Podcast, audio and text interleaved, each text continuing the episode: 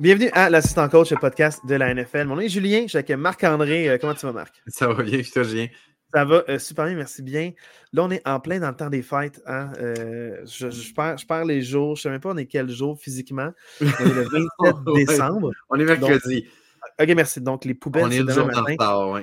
Parfait. Donc, on est une journée en retard, là, dans le fond, là, pour, pour toi, hein, euh, tu m'as dit, je suis fatigué. Donc, ah euh, ben, hier, le 26, j'avais besoin d'un petit break. mais moi aussi, hein, tu étais à texter, mais j'avais hâte quand même de te parler, parce qu'il y a quand même beaucoup d'actions euh, dans les derniers jours. J'ai adoré Noël en football. Moi, j'ai vraiment, vraiment trippé. J'avais beaucoup de temps libre pour écouter des matchs. Puis la famille aussi, la belle famille, écoutait les matchs aussi. Donc, j'ai pu regarder. la télé était ouverte du coin de l'œil. Il y a certains matchs que j'ai vus, une bonne partie, mais assez pour mon opinion, mais pas. Mmh pas trop non plus. Approfondi, euh, exemple, pas trop approfondi, mais euh, assez pour avoir une opinion sur le match, moins dans les détails. Fait que je vais rester quand même, euh, je vais survoler seulement de, ce que j'ai vu. Je ne parlerai pas de ce que j'ai pas vu. Fait que c'est ça un peu le mantra. Puis ça, fait que j'espère en as profité, Marc, quand même, de Noël. Ben moi, c'est ça, j'ai profité de Noël et j'ai littéralement vu aucun match à part notre devoir de match. J'ai même pas vu le match des Packers. Fait que ça va être une semaine où je vais te relancer plus la balle à toi qui a vu plus de matchs. Génial. Mais euh, moi, c'était beaucoup du on va à une place, on va à l'autre place, on se promène, on revient avec les enfants, on fait du ménage, on prépare des affaires. Fait que j'ai comme moins. Euh, j'ai pas eu le temps d'écouter de football. Puis le, match euh, de notre devoir de match, je l'ai même pas vu en direct. Je l'ai écouté tantôt, tantôt en différé avant d'enregistrer. Quand même, mais t'as manqué de quoi me dire. Mais, euh, dans le fond, le vivre en temps réel, c'est quelque chose. Oui, ben oui. quand c'est le score, il y a comme quelque chose ouais, qui change. Ouais, c'est oui. J'étais moins, euh, moins sur le bout de ma chaise, c'est ça. Euh, puis, dans le fond, moi, moi, je ne recevais pas cette année. Fait, à visiter, c'est plus relax. On a moins. Euh, je pense que ça se fait mieux d'écouter des matchs, pendant la sieste de, mon garçon. Mais là, euh, assez parlé du temps des fêtes, là, je veux qu'on parle de dualité. Merci pour la toune. Merci. Hein, c'est comme, il faut, être, faut être reconnaissant là, quand, quand, quand, on a un petit partenariat comme ça, là, donc un petit ami. Vraiment, vraiment, vraiment. C'est un, ami euh, qui nous a rendu service. Là, donc, euh, nous, notre, paye, c'est de dire à chaque fois qu'on est reconnaissant, puis on l'est vraiment. On adore la chanson, puis plus on l'écoute, plus on a envie de l'écouter. Euh, oui. Je parle pour moi. Mais je, parle pour moi, dans le fond. Donc, au début, on se demande est-ce que c'est une tune C'est imposant.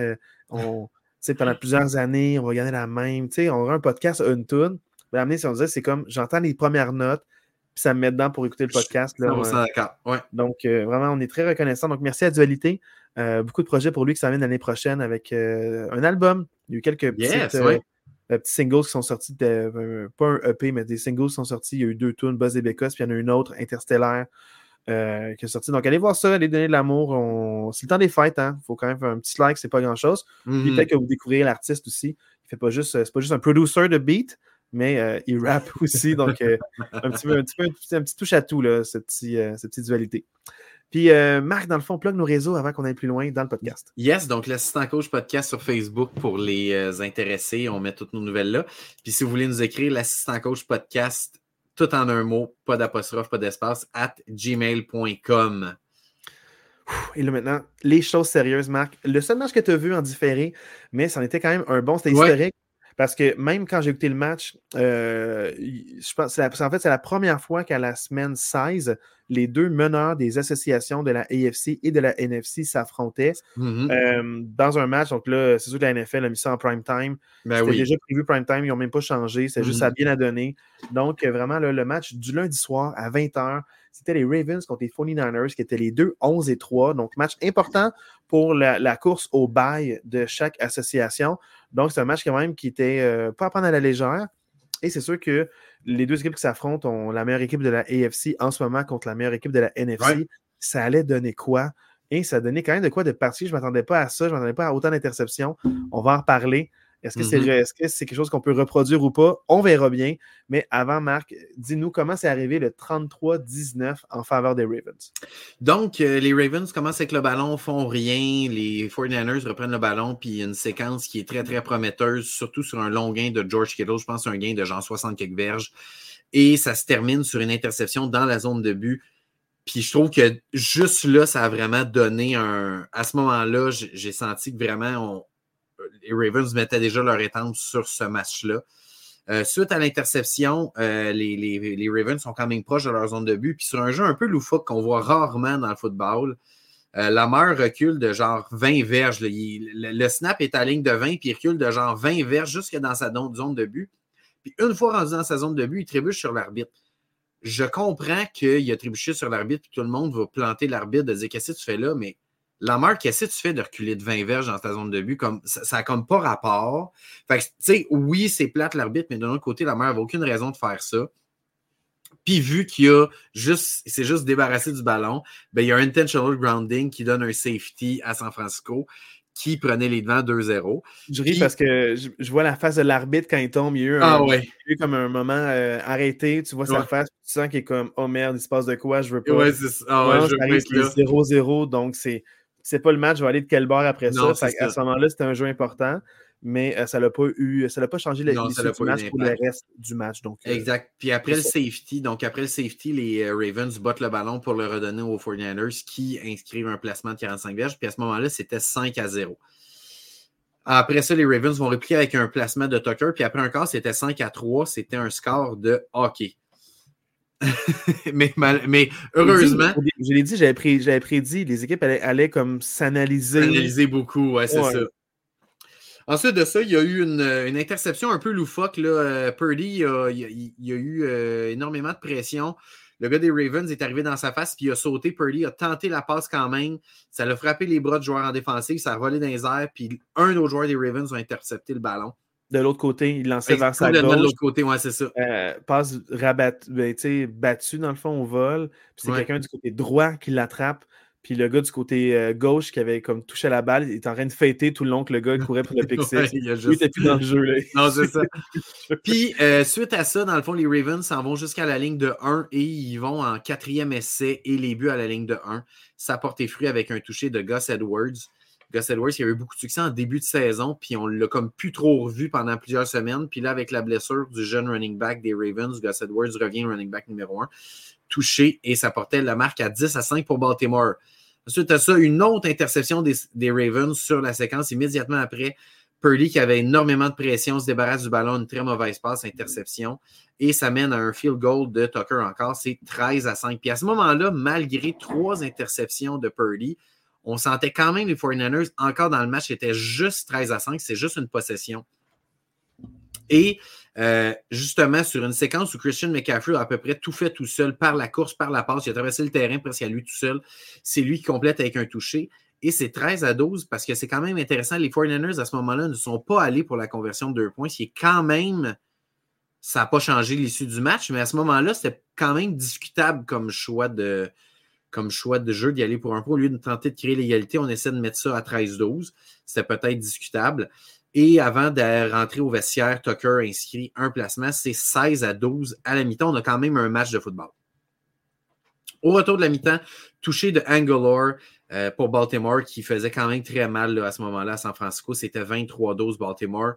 Une autre interception de Baltimore à l'intérieur de la ligne de 10 des 49ers, donc très très proche de la zone de, de, but de, San Francisco, qui mène tout de suite après au toucher de Flowers. C'est 30 à 12, puis à ce moment-là, le match était pratiquement terminé.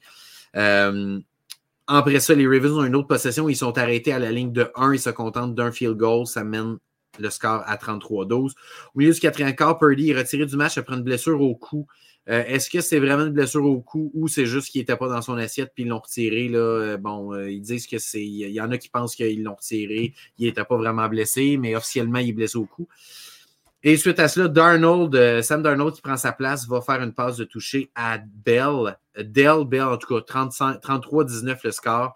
Et Darnold va se faire intercepter à la fin du match dans la zone de but alors que San Francisco tentait une dernière remontée. Et c'est ce qui concluait le match avec un score de 33-19. Marc, première chose, dans le fond, pour la blessure de Purdy, je dirais qu'on en parle là, à brûle pour point. Euh, moi, je te dirais que de, de un, là, je comprends que tu parles de rumeurs, mais c'est sûr que euh, Kyle Shanahan, ce qu'il a dit par après en entrevue, c'est euh, j'ai trois partants de ma ligne en attaque qui ne sont pas là parce qu'à cause de blessures. Il y a une raideur au cou, c'est vraiment une raideur. Là, il ne parle pas d'une mm. blessure. Puis là, il a dit ça ne me tendait pas de risquer que ça s'empire. Puis même si le match allait devenir serré, je ne pensais pas le, ramener. Je veux qu'il soit prêt pour la semaine prochaine. Surtout qu'il reste deux semaines de match seulement. Puis ensuite, c'est les playoffs.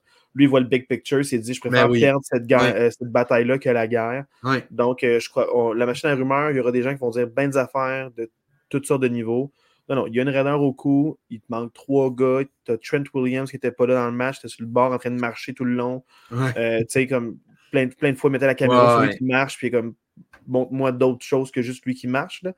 avec rien à dire que juste, oh, il n'est pas dans le match, ça paraît. Mais oui, ça paraît, montre-moi autre chose. Ouais, c'est ça. Dans le fond, euh, c'est un peu ça que, que, que j'ai à dire, c'est, on dirait, les Ravens, euh, puis, tu sais, je, je, vais te laisser réagir par rapport à ça, mais mettons exemple, ce match-là, les Ravens ont bien joué du début jusqu'à la fin. L'attaque a bien produit, l'unité spéciale était au rendez-vous, la défensive était extrêmement opportuniste et ça, ça a cassé les reins. Puis à l'extérieur, ce que tu veux, à l'extérieur, tu veux soit un jeu au sol qui fonctionne mm. bien ou de créer des revirements contre l'équipe locale pour que la foule soit, soit pas du bord de l'équipe locale et donne de l'énergie. Parce une fois que la, foule est, tranquille, tu veux qu'elle reste tranquille le plus longtemps possible. Tu veux éviter les splash plays pour pas qu'ils se réveillent. Fait que, tu sais, les Ravens, euh, du, on, on, disait qu'ensemble, ils jouaient extrêmement bien. Puis l'affaire qui est positive pour eux, c'est qu'en début de saison, ils ne jouaient pas bien les Ravens, mais la défensive des bail-out, puis ils ont eu des victoires plus faciles contre des adversaires qui en arrachaient au moment où ils ont affronté. Mm-hmm.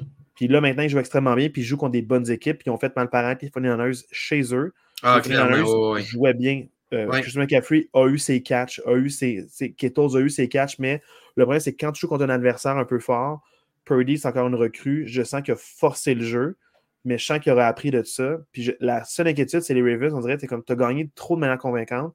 Si, je ne dis pas qu'ils vont s'affronter au Super Bowl, mais s'ils si, se affrontent au Super Bowl, on dirait qu'Al Shanahan, avec l'expérience qu'il a, il y a plus de rétroaction pour savoir quoi modifier, quoi changer, comment attaquer les Ravens. Les Ravens, je ne sais pas comment ils peuvent apprendre de ce match-là. C'est ça qui m'inquiète un peu pour les Ravens. S'il y a un rematch, l'avantage est contre l'équipe qui a perdu, qui ont une chip on their shoulder, mm-hmm. puis que ils ont vu le footage puis ils savent quoi, travailler maintenant. En fait, tu parlais juste avant de donner ton feeling. Pour moi, où ça s'est joué, on ne sera pas de cachette, le 5 interceptions, c'est sûr que le match s'est joué là. Mais pourquoi les Ravens ont réussi à créer autant de revirements que ça? C'est vraiment la pression qu'ils ont, réussi à mettre, ont réussi à mettre sur Brock Purdy. Euh, tu parlais des trois joueurs de la ligne à l'attaque qui n'étaient pas là. moi, j'ai vraiment senti que ça l'a paru. Là. Purdy, depuis le début de la saison, il n'est pas beaucoup saqué, il n'est pas beaucoup pressé. Puis c'est un gars qui est très méthodique. Il va à sa première lecture, souvent, c'est des jeux à forte probabilité de, de réussite. Puis là, à cause qu'il y avait tellement de pression sur lui, c'est qu'il était obligé comme de se débarrasser du ballon. Puis en se débarrassant du ballon, il a pris des mauvaises décisions. J'ai vraiment senti que, le, jeu match est joué là. Non, c'est. Le jeu ne développait pas aussi. Au moment où il devait développer, il se dit il faut que je lance maintenant. Fait que si je ne peux pas lancer à lui, je lance à qui? Exact. comme tu as dit, Moi, ça, les deux la... dernières, c'était des passes forcées. oui. Tu, ben, la première aussi. la, première dans zone de but aussi, quand même. Je me suis mal exprimé. Je me suis mal exprimé. Je veux dire par là, c'est que les trois premières, il aurait pu faire un jeu différent. Il aurait pu prendre un jeu safe, débarrasser du ballon, garder la balle, courir, faire un court gain. il aurait pu décider de passer ailleurs à un autre moment, on, en parlera plus tard, mais mmh je sens que les deux dernières, c'était il forçait le jeu pour tenter de quelque chose. Même si Purdy pour la quatrième, puis l'autre pour la cinquième, ils sentaient que c'était pas une bonne passe, ils ont quand même essayé de forcer le jeu pour essayer mmh moi, je, moi, je sens que c'est ça. Fait que je peux pas blâmer la cinquième. Rendu là, le match est, perdu. Tu essayes quelque chose à, faire le pourcentage. Il restait, ben oui, il restait une minute 40. Une ça. minute, tu perds par genre deux possessions si tu fais 8 points chaque. Mmh c'est pas. la cinquième, je la blâme pas, la quatrième, je la blâme pas. C'est les trois premières en première demi, quand le match est encore accessible. Tu t'es enlevé du match en première demi à cause de ces passes précipitées-là. Puis c'est là qu'il va apprendre à prendre des meilleures décisions. Si tu as une pression comme ça, tu prends le sac, tu te débarrasses du ballon, tu passes à, tu passes à l'appel à, ton dépanneur. Puis, genre, tu n'essayes pas le, splash play. Oui, tu peux faire commencer à tes joueurs, mais en triple coverage, en. Tu sais, quand tu as un man-to-man, puis en plus, tu as une couverture de zone, puis quand tu passes, il y en a deux joueurs des Ravens qui ont une meilleure position pour attraper le ballon que ton receveur. Clairement. Il y a un gros problème. Puis, euh, c'est moi, c'est un peu ça que je veux dire. Ça, je veux dire par forcer le jeu, c'est que. je comprends, oui. Tu sais, il y a forcé le jeu de manière intentionnelle quand tu, perds par beaucoup de possessions en fin du match, mais tu as été forcé de faire quelque chose que tu n'aurais pas voulu faire normalement. Ça, c'est l'avantage des Ravens. C'est ça, il y a comme juste. Euh, puis, tu sais, je, je, me souviens qu'on a déjà parlé de ça dans la séquence de défaite des 49ers plus tôt dans l'année, mais je trouve que ça a encore paru dans ce match-là. Les 49ers, ce n'est pas une équipe qui est bâtie pour revenir de l'arrière. Non. C'est vraiment une attaque qui est méthodique, qui veut aller avec ses schémas de jeu. C'est des longues séquences à l'attaque. C'est des, des, jeux avec beaucoup de mouvements, beaucoup de. C'est un, un, un, un système qui a besoin de beaucoup de temps dans le match. Puis quand il faut qu'ils précipitent les choses parce qu'ils sont en retard, ce n'est pas un système de jeu qui fonctionne. Oui, puis euh, juste pour ajouter ton propos, c'est comme les two-minute drill, mettons. Là, si tu es forcé en fin de demi. Ils sont pas là du tout, du tout, du tout. Non, c'est ça. Non. Puis pour vrai, avoir ça, parce que c'est pas la première fois que je vois ça, puis je suis convaincu que les autres entraîneurs dans la NFL le voient aussi. Affronter les 49ers en éliminatoire, moi, je pense que ta, ta chance de gagner, c'est de se dire faut aller marquer un toucher sur nos deux premières possessions dans le match. Si on est capable d'aller marquer un toucher dans nos deux premières possessions dans le match, puis prendre les devants, mettons 14 à 0 rapidement, j'ai l'impression que tu es capable de battre les 49ers. Mais si tu n'es pas capable de prendre les devants tôt dans le match, plus le match avance, plus c'est difficile de rattraper les 49ers parce qu'ils gardent le ballon, ils font des petits jeux à forte probabilité de réussite. Mais comme tu parlais de two-minute drills, les 49ers, ce n'est pas une équipe qui est capable de faire ça. Puis on l'a encore vu dans ce match-là. Oui, parce que, tu sais, le, le, fait que ça a été serré au début du match, là, surtout quand du McCaffrey qui a, qui, a, qui a, été extraordinaire dans ce match-là, qui a été capable de courir malgré que les Ravens sont, très bons contre la. Je pense qu'il y a 8 touchés là. Ouais, mais il y a 8 verges par course, genre, c'est débile. il y a eu un gros gain, je pense, un et demi, mm. mettons, un, un gros gain et demi, mais c'est surtout le fait que se sont touchés. Là, ils brisent deux plaqués. Il y a deux joueurs sur lui. Ah, en pleine extension. Ils ont dû mettre la reprise. Est-ce que son genou touche au sol ou pas? Ça a pris un effort. Il pas... C'était pas un walk-in comme d'autres ont eu comme lui, il a eu plutôt dans la saison. C'était pas un ah, ah, ah vous n'étiez pas là, vous pensez que. Non, non, il était sur lui. Mais ils ont juste exécuté, ils ont juste mieux exécuté que les Ravens sur ce jeu-là, mais les Ravens savaient ce qu'ils allaient faire. Tu sais, qu'on dirait, c'est que tu un peu, ils sont prévoyants, c'est les mêmes schémas de jeu? Tu sais quel genre de course Debo va faire, tu sais quel genre de course Ayuk va faire, quel genre de mm. tracé ils vont faire. Puis les jeux où est-ce qu'ils ont le plus marché, ça a été les jeux un peu comme qu'on a moins vu cette saison, comme à Kettle. Kettle était peu impliqué cette saison. Puis les gros jeux, ça a été sur Kettle parce qu'ils ont fait comme, tu sais, Ayuk, tu as du footage, Debo, tu as du footage, McAfee, on l'utilise, tu sais comment on va l'utiliser. Fait les jeux qui ont surpris, c'est les jeux Kettles, que c'est comme son deuxième meilleur match cette saison. dans une défaite, son deuxième meilleur mm-hmm. match en termes de verge, passe capté, puis touché, tu sais. Fait que il a pas de touché, je pense, mais en termes de, tu tu regardes ces trois grosses statistiques. il a, c'est, c'est son deuxième meilleur match cette année, fait que c'est pas normal.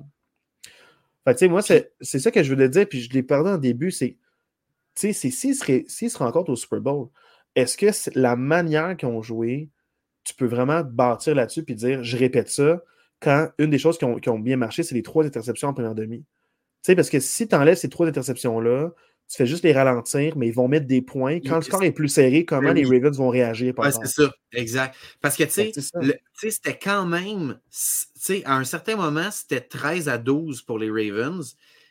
Puis c'était 13 à 12 et les Ravens, il y avait trois pics là, à ce moment-là. Là. Fait que, tu sais, enlève ces trois pics-là. Tu sais, il y a, y a, une interception dans la zone de but. Tu sais, clairement, tu enlèves juste deux de ces trois pics-là puis probablement que c'est peut-être 22 à 13 pour les 49ers. Puis si les 49ers mènent 22 à 13 à la mi-temps, je ne pense pas qu'ils perdent ce match-là. Fait ça va être difficile pour les Ravens de répéter, mettons, le Super Bowl parce que faire 5 euh, interceptions, Moi, ce qui, m'impressionne le plus des Ravens, c'est pas la défensive ou les, interceptions. Non, c'est l'attaque. C'est une défensive qui est opportuniste, qui, qui oh, out, c'est une défensive qui est bien rodée, est bonne.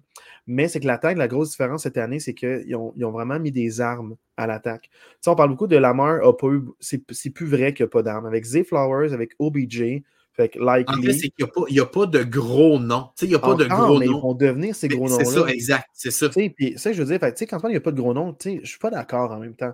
Les running backs là, sont établis, sont bons. Ils ont, ils ont un comité là, vraiment exceptionnel, mais ce pas des gros noms parce qu'ils n'ont pas des gros contrats. Mm-hmm, ce pas les têtes d'affiche de la NFL, mm-hmm. mais ils produisent ces, ces, ces running backs-là. Puis surtout, c'est que Mark Andrews, c'est le gros nom. Mais il a été souvent blessé dans les dernières années. Fait qu'est-ce qu'ils ont fait? C'est qu'ils ont drafté Likely l'an passé. Puis ils l'ont ils performé. Puis il y a eu ça. C'est next man up. Andrews blesse. Tout le monde se dit, ah, oh, il n'y a plus Andrew. Mais Likely a été formé. Il y a eu des flashs avant. Là, il, il est prêt à prendre la relève. Il, il, est expérimenté. il y a du footage.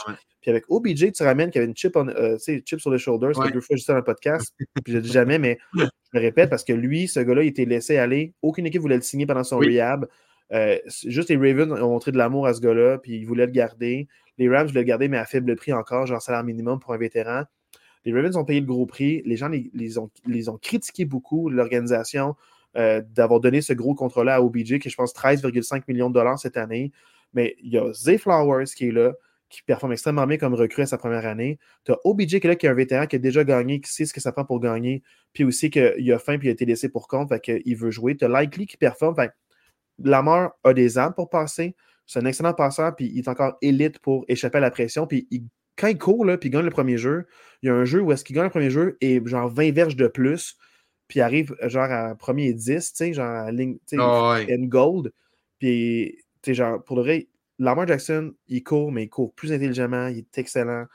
Il, Ah non, il il est en haut. liste pour le MVP de l'année. Ben, moi, il je joue pense que tellement bien. Que- si- S'il y en a qui avaient des doutes, ce, ce match-là, j'espère qu- que dans ce match-là, il a démontré à tout le monde que c'était lui le MVP de la Ligue. là. Moi, moi, ce- Oui, moi, il- ce match-là m'a enlevé tout, tout doute, Ah ouais. euh, tout doute que j'avais.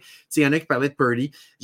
En, en ce moment, moi, j'hésiterais vraiment peut-être entre Lamar et McCaffrey. là. Je pense que c'est les deux. Mais il il donne tout le temps le MVP à un QB. Le- Fait que je ouais, pense mais que le problème, euh, Offensive Player ouais. of the, the Year, ça va être McCaffrey. là. McCaffrey est important, mais si tu regardes le nombre de verges, mettons, tu sais, Josh Jacobs a eu 2000 verges l'an passé. Euh, là, maintenant, il n'a même pas encore 1500 verges, McCaffrey. Fait Mhm. il n'a pas été assez dominant par rapport à d'autres saisons Non, de running ça. back qu'on a vu. Moi, je pense que c'est le joueur offensif de l'année. Mais MVP, non, ils vont mettre souvent ça à un, selon la. Ils vont mettre ça à une bonne fiche. Mettons, exemple, un autre candidat qui aurait été bon, s'il avait été capable de, de gagner cette semaine, ça aurait été Dak Prescott, puis de conserver le premier rang de sa division. Parce que Dak Prescott joue extrêmement bien. Ouais. Euh, ça aide beaucoup à CD Lamb qui performe bien, ou, à ses Titans aussi qui performent bien. Ils ont remplacé Schultz par deux, deux, deux autres joueurs qui, qui sont comme. On s'ennuie pas de Schultz finalement. Tu sais, fait au final, lui, si c'était de la fiche, Dak Prescott a une saison exceptionnelle où il y a les statistiques, mais il n'y a pas la fiche qui va là. Non, c'est. Surtout parce que les Eagles qui, qui dominent, ils ont beaucoup de victoires, mais tu sais, fait que je pense pas que Brock Purdy, surtout avec les quatre défaites qu'il a, puis la manière a paru dans ces quatre défaites-là, euh, c'est pas comme si tu as une défaite où tu lances quand même pour quatre passes de toucher, mais l'autre t'a outscore. Tu n'as pas été capable de produire, puis tu as été sorti du match à plusieurs reprises. Tu sais, fait que moi, c'est non. Pour moi, c'est non. C'est- ça peut pas être Brock Purdy. S'il gagne, je, je ne comprends pas les votes. Exact. Je veux juste apporter une petite précision par rapport à la statistique que tu as dit parce que je viens d'aller chercher les statistiques de McCaffrey. Il n'a pas 1500 verges au sol, mais si on additionne les verges au sol et les verges par la passe, il est à 1950 verges avec deux matchs à jouer. C'est pour ça qu'il y en a qui parlent du 2000 verges, c'est que c'est que Josh Jacobs, il n'était pas impliqué par le jeu, par la passe ou presque avec les, euh, les Parce il y avait l'année 2000 passée par le sol par seul. au sol. Tandis que McCaffrey il est tellement impliqué par la passe aussi qu'il y a beaucoup de gens qui, qui, qui prennent les deux stats ensemble. Puis en ce moment, il est à 1950, les deux ensemble, avec deux matchs à jouer. bien, Fait- fait qu'il- nuance. Fait qu'il va briser le 2000 verges, à moins qu'il se blesse, genre sa première séquence la semaine prochaine. là. Mais il va briser le 2000 verges si on compte les deux, euh, les deux euh, statistiques ensemble. OK, ben, le 2000 verges, dans le fond, ça fait qu'il pourrait quand même être MVP. Là, on Mhm. revient au match, par contre, parce que je ne veux pas trop qu'on parle de la narrative. Non, non, non. Là, on en parlera à la fin de saison, Ouais. quand on aura tous les chiffres comme il faut jusqu'à la fin.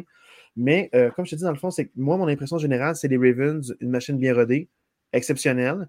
Puis, si je veux revenir à mon impression, c'est que les seules équipes, je pense, qui peuvent freiner les Ravens, c'est les gens de la AFC North, parce que les gens de la AFC North, ils se font des moves durant l'année contre eux. Ils veulent gagner leur division. Oui, ils sont comme bâtis pour se battre. Puis dans le fond, c'est qu'avec la défensive, avec l'attaque, la manière dont le jeu se développe, C'est je pense juste tellement que ça va être un peu comme du pic. Tu sais, si les- S'ils voient les Browns, les Browns pourraient gagner contre les Ravens, mais les Ravens, ils vont, ils vont battre. Tu sais, ils ont fait mal paraître Détroit, ils ont fait- ils mal paraître San Francisco. L'année, ils ont- ils ont- cette année, ils ont fait mal paraître beaucoup d'équipes. Beaucoup d'équipes. Ils ont gagné de plein de manières différentes. Fait que moi, je sens vraiment que les Ravens, la seule équipe qui peut les empêcher d'aller au Super Bowl, ça serait une équipe de la AFC. Parce que je regarde, tu sais, je, je regarde les, les gagnants de division. Tu sais, en ce moment, les meneurs de division dans l'AFC, que ce soit les Jaguars, les Chiefs ou les Dolphins, je les vois mal battre les Ravens. Non, pas en ce moment. Tu sais, comme tu dis, peut-être les Browns, peut-être les Bills, mais je- tu sais, je, je, je, je, Ça dépend quel Bills on voit. Ça dépend quel Bills on voit. pour ça je dis peut-être, mais les Ravens, vraiment, c'est une équipe qui est posée, balancée. Ça va être, ça va être vraiment difficile là, de battre cette Ça va être piqué. Tu sais, comme je te dis, ça ouais. va prendre une, une grosse défensive. Ouais. Puis à date, les meilleures défensives, c'est Browns euh, euh, ou Steelers. tu sais. Ouais, Steelers, c'est pas dans le portrait. Les Mhm. Bengals, je pense pas qu'ils ont ce qu'il faut pour arrêter les Ravens, non, non, non, malheureusement. non. Fait que, tu sais, ça serait vraiment comme un petit peu. euh, sais, comme. Mettons, ça serait comme une niche, mettons. Ça serait comme une équipe qui ne peut pas se rendre jusqu'au jusqu'au euh, jusqu'aux grands honneurs, mais qui ont ce qu'il faut pour ce battre ouais, les. Ravens puis qui Ouais. connaissent bien. Tu sais, si t'es Mhm. quelqu'un que tu vois deux fois par année, puis tu connais, tu Ben connais le oui. coach, là, ça, Ouais. moi, je pense que ça va jouer là. Tu sais, Ça se peut. ça se euh, sinon, c'est ça. Pour les, pour les 49ers, moi, je ne m'inquiète pas. Non. Contre performance, ça se corrige. Tu prends les meilleures décisions. Puis je ne suis pas inquiet du tout, du tout, du tout. Pour moi, c'est encore la meilleure équipe de la NFC. Surtout là, que les Eagles jouent en ce moment, puis que les Cowboys jouent, Ouais. même les Détroits aussi. Euh, Détroit, c'est peut-être la deuxième meilleure équipe dans ma tête en ce moment. Euh, on en reparlera tantôt, mais moi, j'ai un outsider oh! pour la deuxième meilleure équipe de la NFC en ce moment. Parfait, on, en reparlera tantôt. j'ai hâte d'entendre ton opinion là-dessus. Là, non, parlons des matchs qu'on a vus, mais comme tu as dit, tu n'as vu aucun match. Moi, j'ai vu aucun match. et là, aujourd'hui, je ne veux pas être euh, l'annonceur de mes propres matchs, puis toi, tu ne parles pas beaucoup. fait prends le relais, puis euh, annonce les matchs que, j'ai vus, puis je donne mon opinion euh, rapide en fait sur ces matchs-là. Fait que samedi, tu as vu la victoire de T-Steelers 34 à 11 avec Mason Rudolph. Rudolph de Red Nose Reindeer pour Noël qui fait des siennes. Alors, parle-nous de ce match Merci beaucoup, Marc. En fait, euh, juste te dire, la grosse différence, c'est que j'ai senti que les Steelers étaient motivés, tout le monde travaillait dans la même direction. J'ai senti que les jeunes, les jeunes, les joueurs étaient plus motivés. Mm-hmm. Puis, euh, mettons exemple, la semaine dernière avec, avec Mitch Trubisky, euh, Mitch Trubisky avait quand même, tu sais, il menait 13-3, mais les Steelers étaient très chancelants. Puis le problème avec Mitch, c'est qu'il lance des mauvaises passes, puis il y a des interceptions. Fait que quand, la, quand la séquence va bien, il y a eu, je pense, deux bonnes séquences à l'attaque qui ont produit des points, puis le reste du match, c'était horrifique. Mais c'est Rudolph, moi, au début, premier, premier, première séquence à l'attaque, une course, une passe, jeu explosif de Pickens, mauvais, mauvais angle de plaqué, il file pour un toucher. Parfait. Jeu explosif, c'est fait. Check. Les Steelers peuvent provoquer ça. That's it. Deuxième séquence plus méthodique, produit un toucher. Parfait. On a un touché par la passe, un touché par la course. Calvin Austin. Une séquence euh, méthodique. Puis là, là, je suis comme, OK, on a, eu, on a marqué deux touchés de manière différente, on est deux en deux. Là, j'étais un peu comme, des fois, ça se passe trop bien, trop vite. C'était 14-0 à ce moment-là. Puis là, j'étais comme un peu, j'étais un peu inquiet. Et la plus belle chose qui s'est passée, c'est à la troisième séquence de l'attaque des Steelers. Il y a un moment où ça va nulle part. Et Mason Rudolph, il court vers la droite, puis là, il lance la passe vraiment loin des lignes de côté. Au lieu de faire un Mitch Trubisky, puis lancer ça dans plein milieu, puis en plus, c'est, le gars des Browns a fait la même maudite affaire, en courant ligne de côté vers sa droite, un peu vers l'arrière, sur le mauvais pied, il lance une bombe qui est interceptée justement par les Steelers. Au lieu de faire ce genre de jeu de marde-là, lui, ce qu'il a fait, c'est s'est débarrassé du ballon de manière intentionnelle, c'est ça que je veux voir. une séquence qui ne va pas bien, il a accepté le sac, il a protégé le ballon, il s'est débarrassé, débarrassé de la balle, il n'a pas forcé un jeu en troisième et quelque chose. Tu mènes, tu n'as pas essayé de rien provoquer qui était incertain, puis tu as accepté d'avoir un, une espèce de tree and out, puis de juste de botter le ballon. Mm-hmm. Ça m'a vraiment rassuré de comme faire ben il ne va pas prendre des mauvaises décisions. Il est là pour gagner le match. Il a, pris des risques au bon moment, puis il savait quand protéger la balle, puis quand le jeu allait nulle part. Il n'a pas essayé de faire un peu n'importe quoi, comme on voit beaucoup de corps, puis surtout beaucoup de backups faire en ce moment. C'est mm-hmm. ça un peu qui fait que les backups partent, ils ont une sensation, puis ils s'en vont. C'est ça qu'on va se calmer, c'est que M. Noodle fait un match complet. Les Steelers ont fait quatre touchés. Ça n'est pas arrivé depuis je ne sais pas combien de temps. Ils n'ont pas eu en haut de 30 points depuis 2020. Ça fait genre trois ans qu'ils n'ont pas eu 30 ben points ou plus. Ouais, c'est ça. Fait, M. Noodle, ce que, ce que j'aime, c'est que je me suis dit, je vais me fier à ce que je vois maintenant et pas ce que j'ai vu il y a trois ans. Ça fait deux ans qu'il n'a pas joué. Fait, moi, ce que, ce que j'aime, c'est qu'un backup doit gagner des matchs. Est-ce que c'est lui la vérité? Est-ce que c'est la solution de l'avenir? Je ne le sais pas. Tu manques, regarde Jake Browning pour les Bengals. Il y avait une séquence de trois victoires, puis là, il paraît extrêmement mal deux fois contre les Steelers. Vraiment, oui, vraiment. il est 3 et 2 en starter. deux fois les Bengals, ils ont marqué 10 puis 11 points cette saison contre les Steelers. est-ce que c'est juste le fait que c'est le match-up? Ils sont 0 et 5 dans la division, mais ils sont 8 et 2 dans tout le reste de la NFL. Est-ce que c'est à cause de ça? Est-ce que Jake Browning, c'est un bon corps arrière? Est-ce que c'est un starter? Mais tu sais, un bon, un bon backup est supposé donner une chance de gagner, puis on y croit. Mais on sait qu'avec Browning, la seconde que Burrow revient, il, est en Oui, c'est ça, ben oui. La question, c'est est-ce qu'il va rester backup dans ce club-là ou est-ce qu'il va être un starter ailleurs? Puis d'autres équipes vont dire on lui donne une chance? On lui donne, ouais. Mais Rudolph, personne n'a voulu le signer. On l'a signé comme troisième QB ou comme quatrième QB il y a deux ans. Fait que, tu sais, lui, c'est un prospect qu'on a gardé. Puis tant qu'elle signait à, à rabais puis qu'il connaît le livre de jeu, pourquoi pas? Ce gars-là, il a deux ans d'entrevue, quand Big Ben a pris sa retraite, il a dit Je vais avoir enfin une chance d'être starter puis de me prouver comme numéro un. C'est lui, il y a deux ans, qui avait le meilleur camp de sélection avant Mitch, avant, avant, euh, Pickett, euh, avant Pickett. Puis un move politique seulement. Tu viens de signer Mitch Trubisky, tu le fais starter. Tu as une recrue premier round que tu viens, que tu sais que c'est ton futur starter. Ouais, pas besoin de le mettre numéro 2. Fait que Mason Love l'ont mis numéro 3. Il s'est pas plaint, il a continué à travailler, puis tu vois qu'il était prêt pour ce moment-là. C'est un vétéran déjà. Il n'a pas beaucoup joué, mais c'est un vétéran. Puis je ne dis pas s'il a eu la solution à long terme. Mais je dis juste qu'il est assez bon pour je sais que je fais confiance au coach. Puis cette semaine, ils ont dit aujourd'hui que Mason Rudolph allait starter contre Seattle, peu importe l'état de santé de Kenny Pickett. Puis ça, j'appuie, puis j'approuve énormément. Les gars ont rally autour de lui. Ils ont vraiment été tous motivés. Il a bien distribué la balle à tout le monde. Tout le monde est impliqué dans, le plan de match. Mm-hmm. Puis ils ont marqué en haut de 30 points. il y a presque 300 verges par la passe. il fallait que tu fasses un jeu. Exact. je, je, sais que Mike Tomlin, c'est un, intouchable, puis je, respecte tout ce qu'il a fait, mais je pense peut-être que sa décision de stick avec Trubisky va peut-être coûter une place en éliminatoire aux Steelers. Parce que peut-être que d'avoir sorti Rudolph. Il aurait dû faire ça avant. Ben, j'ai l'impression que s'il avait sorti Rudolph deux semaines plus tôt, là, ben peut-être que les Steelers auraient. Parce que, tu sais, là, on en parlera tantôt. Mais, Marc, je pense la même chose que toi, en fait. Hein?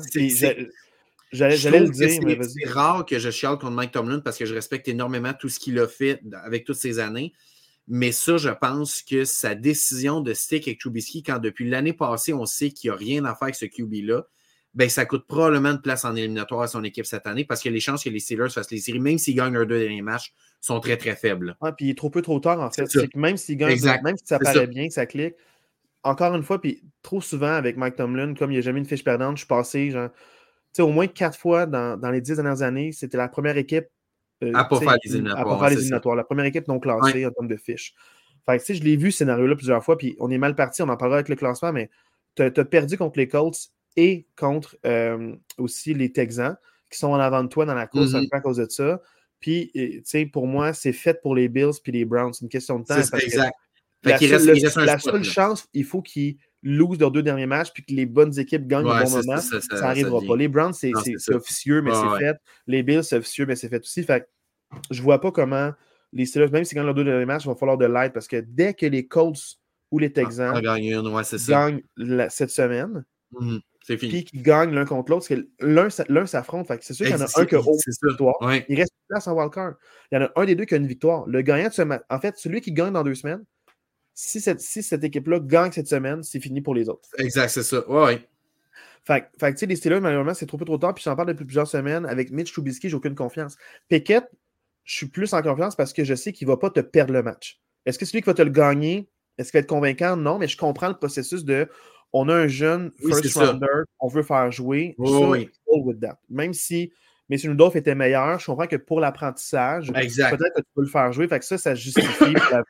c'est Mais faire jouer je... Mitch Trubisky pendant aussi longtemps, moi, c'est là mon malaise. Puis tu as raison. Surtout qu'on l'avait vu l'année passée, à quel point Trubisky ne pouvait pas être une option dans la NFL. Je ne comprends pas pourquoi il a stick avec lui cette année, puis qu'il l'a sorti. Tu sais, puis c'est pas comme si il avait starté un match, puis après ça, il avait, il avait changé. Le Trubisky a starté au moins 3-4 matchs cette année pour les Steelers. Là. Puis il a fait de la grosse sauce ces trois matchs-là. Ouais, c'est ça. Alors que tu avais, avais, le contrôle dans tes mains. tu, fais jouer contre les Cards ou contre les Patriots, tu fais jouer, euh, tu Rudolph, fais jouer puis tu gagnes un des deux, tu gagnes les deux. Puis tu es, en playoff euh, plus confortable. Fait que, tu sais, en tout cas, tu as 100% raison, puis c'est un peu trop peu trop tard. Fait que, regarde, moi, je, je, je vais root pour mon équipe mais je suis réaliste, les chances sont extrêmement minces de faire les playoffs. Mm-hmm. Mais tout, tout, se peut. La NFL, c'est wild. C'est jamais. Oh, Toute une surprise qui arrive. Quand les Colts allaient nulle part, ils gagnaient contre les Jaguars quand même. Il y, y, a eu des fêtes gâchées là, par le passé. Est-ce que ben les Steelers peuvent gâcher la fête? Peut-être. Mais euh, pour les Steelers, c'est encourageant. Pour les Bengals, c'est fini les chances à l'éliminatoire. Euh, Maintenant, les chances de le faire sont rendues maintenant à 2% selon les ça, ça On parlait des choses qu'il faut tout qui arrive. Pour les deux dernières semaines, il faut que tous les matchs finissent exactement comme ils ont besoin parce que sinon, ils ne passent pas. Je ne veux pas être dans l'hyperbole. Jack Browning, c'est même 3 2 en starter. Les seules défaites, c'est deux fois contre les Steelers. il a réussi à, faire des remontées contre des pas bonnes équipes alors que ta défensive t'a laissé aller. Contre les Vikings, il a réussi à faire une remontée victorieuse quand même mm-hmm. et à gagner le match. Donc, Jack Browning, c'est pas un 2 de pique il est bon. Fait bravo à la défensive qui a rally. La défensive, il a plus cru, puis on va être plus d'efforts parce que l'attaque produisait bien. Tout on était dedans. Euh, encore une fois, le Patrick Peterson, interception. Fait que, il en rajoute une à son. Il est proche de 50. Je pense qu'il est rendu à 45, 46 là, all-time. Fait que, il est rendu à bientôt 50 interceptions all-time. C'est exceptionnel. Tu as une nouvelle signature, un ancien des Dolphins, c'est sur Practice Squad. un, nouveau safety que euh, tous ses anciens coéquipiers disent qu'il va calmer la défensive puis qu'il va vraiment aider, puis il a super bien paru. Tu as un retour de blessure euh, d'un linebacker de l'an passé qui vient quitter l'injury reserve au meilleur moment. Le numéro 16, j'oublie son nom, genre meilleure affaire qui revient cette semaine. Fait que, la défensive qui était un peu euh, euh, amoché était meilleur pour les Steelers. Il y avait plus d'éléments dans le backfield. Ça a vraiment beaucoup aidé. Les recrues ont joué extrêmement bien. Puis l'unité est tellement là que, comme tu l'as dit, tu peux remplacer des éléments. Ça ne se fait pas juste sur un joueur, à part TJ Watt puis euh, Ice Smith. Là. ouais. Les joueurs sont remplaçants quand même. Il y, a un, gars à côté qui peut faire la job. Puis, bravo pour les Steelers, j'y crois, pour gagner leurs deux prochains matchs. Parce que les Ravens, ça se peut qu'il y ait le bail. Mais c'est ça l'affaire. C'est que les Ravens, ils jouent extrêmement bien. Peut-être qu'ils vont reposer les starters s'ils ont le bail. Ça, ça, peut, ça peut faire qu'ils gagnent, mais s'ils jouent à plein régime, euh, les Ravens vont gagner contre les Steelers. Oui, oui, euh, oui. Sur les Ravens, ils ont perdu contre les Steelers en début d'année. Ils ne seront pas 0 et 2. Ils ont la, la fierté. Puis ils veulent s'assurer du bail. Fait s'ils s'assurent du bail, ça se peut que ce soit la chance des Steelers de gagner un match. Sinon, euh, on oublie ça. Puis pour, hmm. les, pour les Bengals, c'est fini, mais c'est encourageant quand même que l'équipe produit bien en temps normal, sauf, sauf contre les Steelers l'équipe produit bien, peut avoir des victoires, même sans Jammer Chase. Fait que c'est pas décourageant pour, les Bengals. T'as pas ton corps arrière, t'as pas ton wide receiver numéro 1, ta défensive était pas très bonne, est dans le milieu du peloton. Euh, T'allais pas gagner contre les bonnes défensives de ta division. Là. Mais c'est une bonne équipe contre le reste de la NFL. Fait que les, Bengals l'an prochain ils vont être encore compétitifs. Clairement. C'est juste, juste, dommage pour eux, mais c'est pas une saison à, dénigrer pour les Bengals. Non, non, des fiers adversaires, tout le monde. Euh, samedi soir, tu as vu le match Bills-Chargers. Oui. Puis toi, tu disais, dans le fond, euh, les Bills, euh, c'était le, match, l'adversaire à pas vouloir voir, match piège, parce que les Chargers. Là, on a vu les vrais Chargers qu'on est supposé voir, Marc. Ouais, Puis dans ma tête, les Bills ont refusé de perdre. Alors, le match était super serré. les joueurs des Chargers ont produit, ils soutenaient des séquences, la défensive a quand même mieux paru. Puis les Bills, j'ai pas vu d'identité. J'ai pas vu tant de passes Là, c'est Gabe Davis qui a sauvé les meubles, mais j'ai pas vu tant de passes distribuées ou tant de courses de Josh Allen ou tu sais, genre, j'ai pas vu James Cook autant impliqué. Il était bon encore. Mais tu sais, c'est comme si je me demandais, tu viens de faire un gros match par la course, pourquoi tu ne dis pas on répète ça? on veut revenir à avant, mais on n'est pas revenu tant avant. Fait que je sens que les Bills n'étaient pas motivés. Ils n'ont pas pris les Chargers au sérieux, puis ça a paru. Mais à la fin, ils ont refusé le perdre. Puis même si c'était serré, même si ça a pris un placement à la fin du match pour les Bills, j'ai senti que les Bills étaient la meilleure équipe sur le terrain. Puis c'est juste, juste une chance que c'était pas trop peu trop tard parce que s'ils ouais, contre les Chargers, on aurait parlé pendant longtemps. L'important, c'est la victoire. On s'en fout du différentiel. C'est là je m'en allais. Pour moi, là, quand je parlais de match piège, avant même ce match-là, on se textait. Puis je te disais, ah ouais, non, non, parce que tu as starté trois gars des Bills dans ton fantasy. Fait que je te niaisais un peu en disant, il semble que contre les Chargers, ils viennent de changer de coach, c'est peut-être pas une top décision, puis évidemment, c'était pas une top décision. Mais, euh, mais, pour les Bills, même si le score, tu disais, ils ont gagné juste 24 à 22 contre une équipe qui a juste 5 victoires, c'est pas le score. Là, tu vas chercher une grosse victoire après une victoire super émotive la semaine passée contre des Chargers qui sont revampés. Chapeau aux Bills d'avoir gagné ce match-là. Là. À Los Angeles en plus, vraiment, peu importe le score, tu as gagné, c'est ça qui compte. Puis c'est ça. Fait on va pas, on, va pas faire de l'hyperbole. Non, non, non, Les Bills, ils ont gagné. C'est ça en must-win. J'ai senti un peu fatigué. Ils n'ont pas pris ça à, sérieux. On dit, ah, c'est juste les Chargers, mais un peu comme les Steelers sont fait surprendre par euh, les Cards. Les Cards produisent quand même au moins 20 points par match. Puis y a, avec James Conner puis Kyler Murray, tu as deux starters qui, jouent, qui peuvent bien jouer. Il faut que tu les prennes au sérieux. Si tu ne les prends pas au sérieux, tu vas perdre. Mais si tu les prends au sérieux, tu vas gagner. Je vais, te corriger, pour une deuxième fois. Les Cards ont écrit 16 points cette semaine.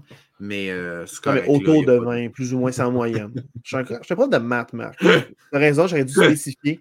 En moyenne, ils vont marquer autour de 20 points. ils ne marquent pas 0, 3 ou 6. Non, non, non, non, non. Genre, les Chargers ont, marqué 6 points une semaine. Là. Oui, oui. les Cards ne font pas ça. Ils perdent tous leurs matchs, mais ils marquent autour de 20 points à chaque fois. Euh, oui, on n'a pas des mots. Mais vas-y, continuons.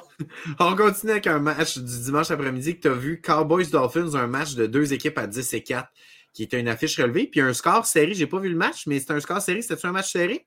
C'était le fun, ça. C'était vraiment un match euh, serré, mais dans le fond, c'est que euh, ça s'est joué à pas grand-chose. Hein? Puis, tu sais, je sais pas comment dire ça. L'attaque des Cowboys a vraiment dérangé. pas l'attaque. La défensive des Cowboys a vraiment été capable de déranger Tua mais Tua, avec juste les playmakers qui sont autour de lui, puis il, joue en confiance, ça l'a paru pour ce match-là. Mais c'est sûr que moi, je sentais que les Cowboys avaient le edge, une coupe de pénalités de chaque côté, des fois, des moments, c'est comme, ça va jouer à pas grand-chose, puis ça s'est joué à pas grand-chose, mais si c'était à refaire, l'autre équipe aurait pu gagner. ça veut rien dire contre les Cowboys, ça veut rien dire contre les Dolphins. C'est deux équipes qu'on voit peut-être top 3 dans leur association respective, mais que les autres équipes sont meilleures que les autres. ils sont vraiment des contenders s'en prendre au sérieux, mais le problème, c'est la défensive. tu as deux attaques extrêmement dominantes, sont des juggernauts. Quand tout va bien, tout va bien. Puis la seconde où c'est un match serré, la défensive a de la misère à faire le revirement de plus ou le stop de plus plus tôt. Puis, euh, ils ont quand même accordé des jeux explosifs aux Dolphins. Fait que les Cowboys, bravo d'avoir. C'est un match plus serré que je pensais, puis à plus bas pointage que je pensais. M'attendais à un 30-33. Moi aussi. Moi aussi. Puis là, j'ai eu un 22-20. Ça, ça a été excitant parce que les deux équipes sont capables à faire des jeux explosifs. Les deux équipes ont des défensives qui peuvent faire des revirements, mais qui ont de la misère à faire des stops de three and out. Fait que dans le fond, euh, tu sais, parce que les machines de revirement, c'est deux défis. Oui, ben oui. Mais ils soutiennent, ils ont la misère à soutenir des séquences. Fait que, tu sais qu'ils vont finir par accorder le toucher, mais ils ont, une attaque derrière pour les backer. Mm-hmm. Fait que c'était un beau spectacle, un beau divertissement. J'aime les deux équipes. Je suis fan. voir les matchs sont divertissants. Je recommande de voir les Cowboys et les Dolphins euh, pour le reste de la ben saison. Oui, Vraiment, que, non, non, euh, c'est pas, pas, un, pas un mauvais show. J'ai adoré ça. Cool. Tu as aussi vu le match du dimanche soir, Patriots-Broncos, qui s'est terminé 26 à 23 pour les Patriots et oh, qui, juste pour cette nouvelle-là, je suis content d'enregistrer mercredi soir, qui est probablement le dernier match de Russell Wilson dans l'uniforme des Broncos. Ouais, je sais, mais Marc, je, te jure, là, euh, trop peu trop tard pour les Broncos, qui sont tellement la meilleure équipe. Mais, il y a un je m'en vais juste. On est dimanche soir. C'était quelle date dimanche soir? Genre le 24 au soir? C'était le, 25. Le 25. Non, le 24, excuse, le 24 dimanche soir. Ouais, 24 au soir, ouais. Je manque, je manque genre le premier quart, ou tu sais, comme ish. Je reviens de la, je reviens de la belle famille, on, on couche Colin, je, je, regarde le football, il se passe pas grand-chose, mais on va mettre juste des boîtes au recyclage. en train on a reçu un espèce de véhicule téléguidé qui peut s'asseoir dessus. Je le branche, mes branchements, je regarde le match, juste monte la tête, je descends. Je sors dehors, deux minutes, mettre le carton de recyclage. Puis genre, les Patriots font deux touchés. Je reviens, puis là, je suis comme Wow! Il y a 17 points, il y avait 3 points. C'est genre 7-3 pour les Broncos. Puis là, out of nowhere, je m'en vais, puis là, c'est rendu 17-7 pour, les, pour les Patriots. J'étais genre, qu'est-ce qui vient de se... Je suis sorti dehors le deux minutes, je regarde le temps, je regarde, j'ouvre l'application, puis je suis comme, qu'est-ce qui vient de se passer, maudite affaire? Fait que j'ai manqué le plus gros de l'action.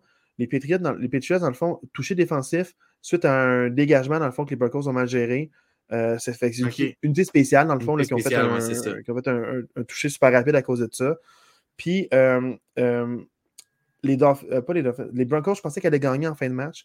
Puis les Patriots, sur une erreur de couverture, marquent un toucher, ils mènent. Puis c'est juste trop peu trop tard pour les Broncos à la fin de ce match. Fait que, dans le fond, c'était vraiment, vraiment drôle parce que tout le monde y croyait, peut-être un placement pour créer l'égalité. Il vient de marquer un toucher. dans le fond, on a un match où d'un coup, c'est serré. C'était 26 à, euh, à 16.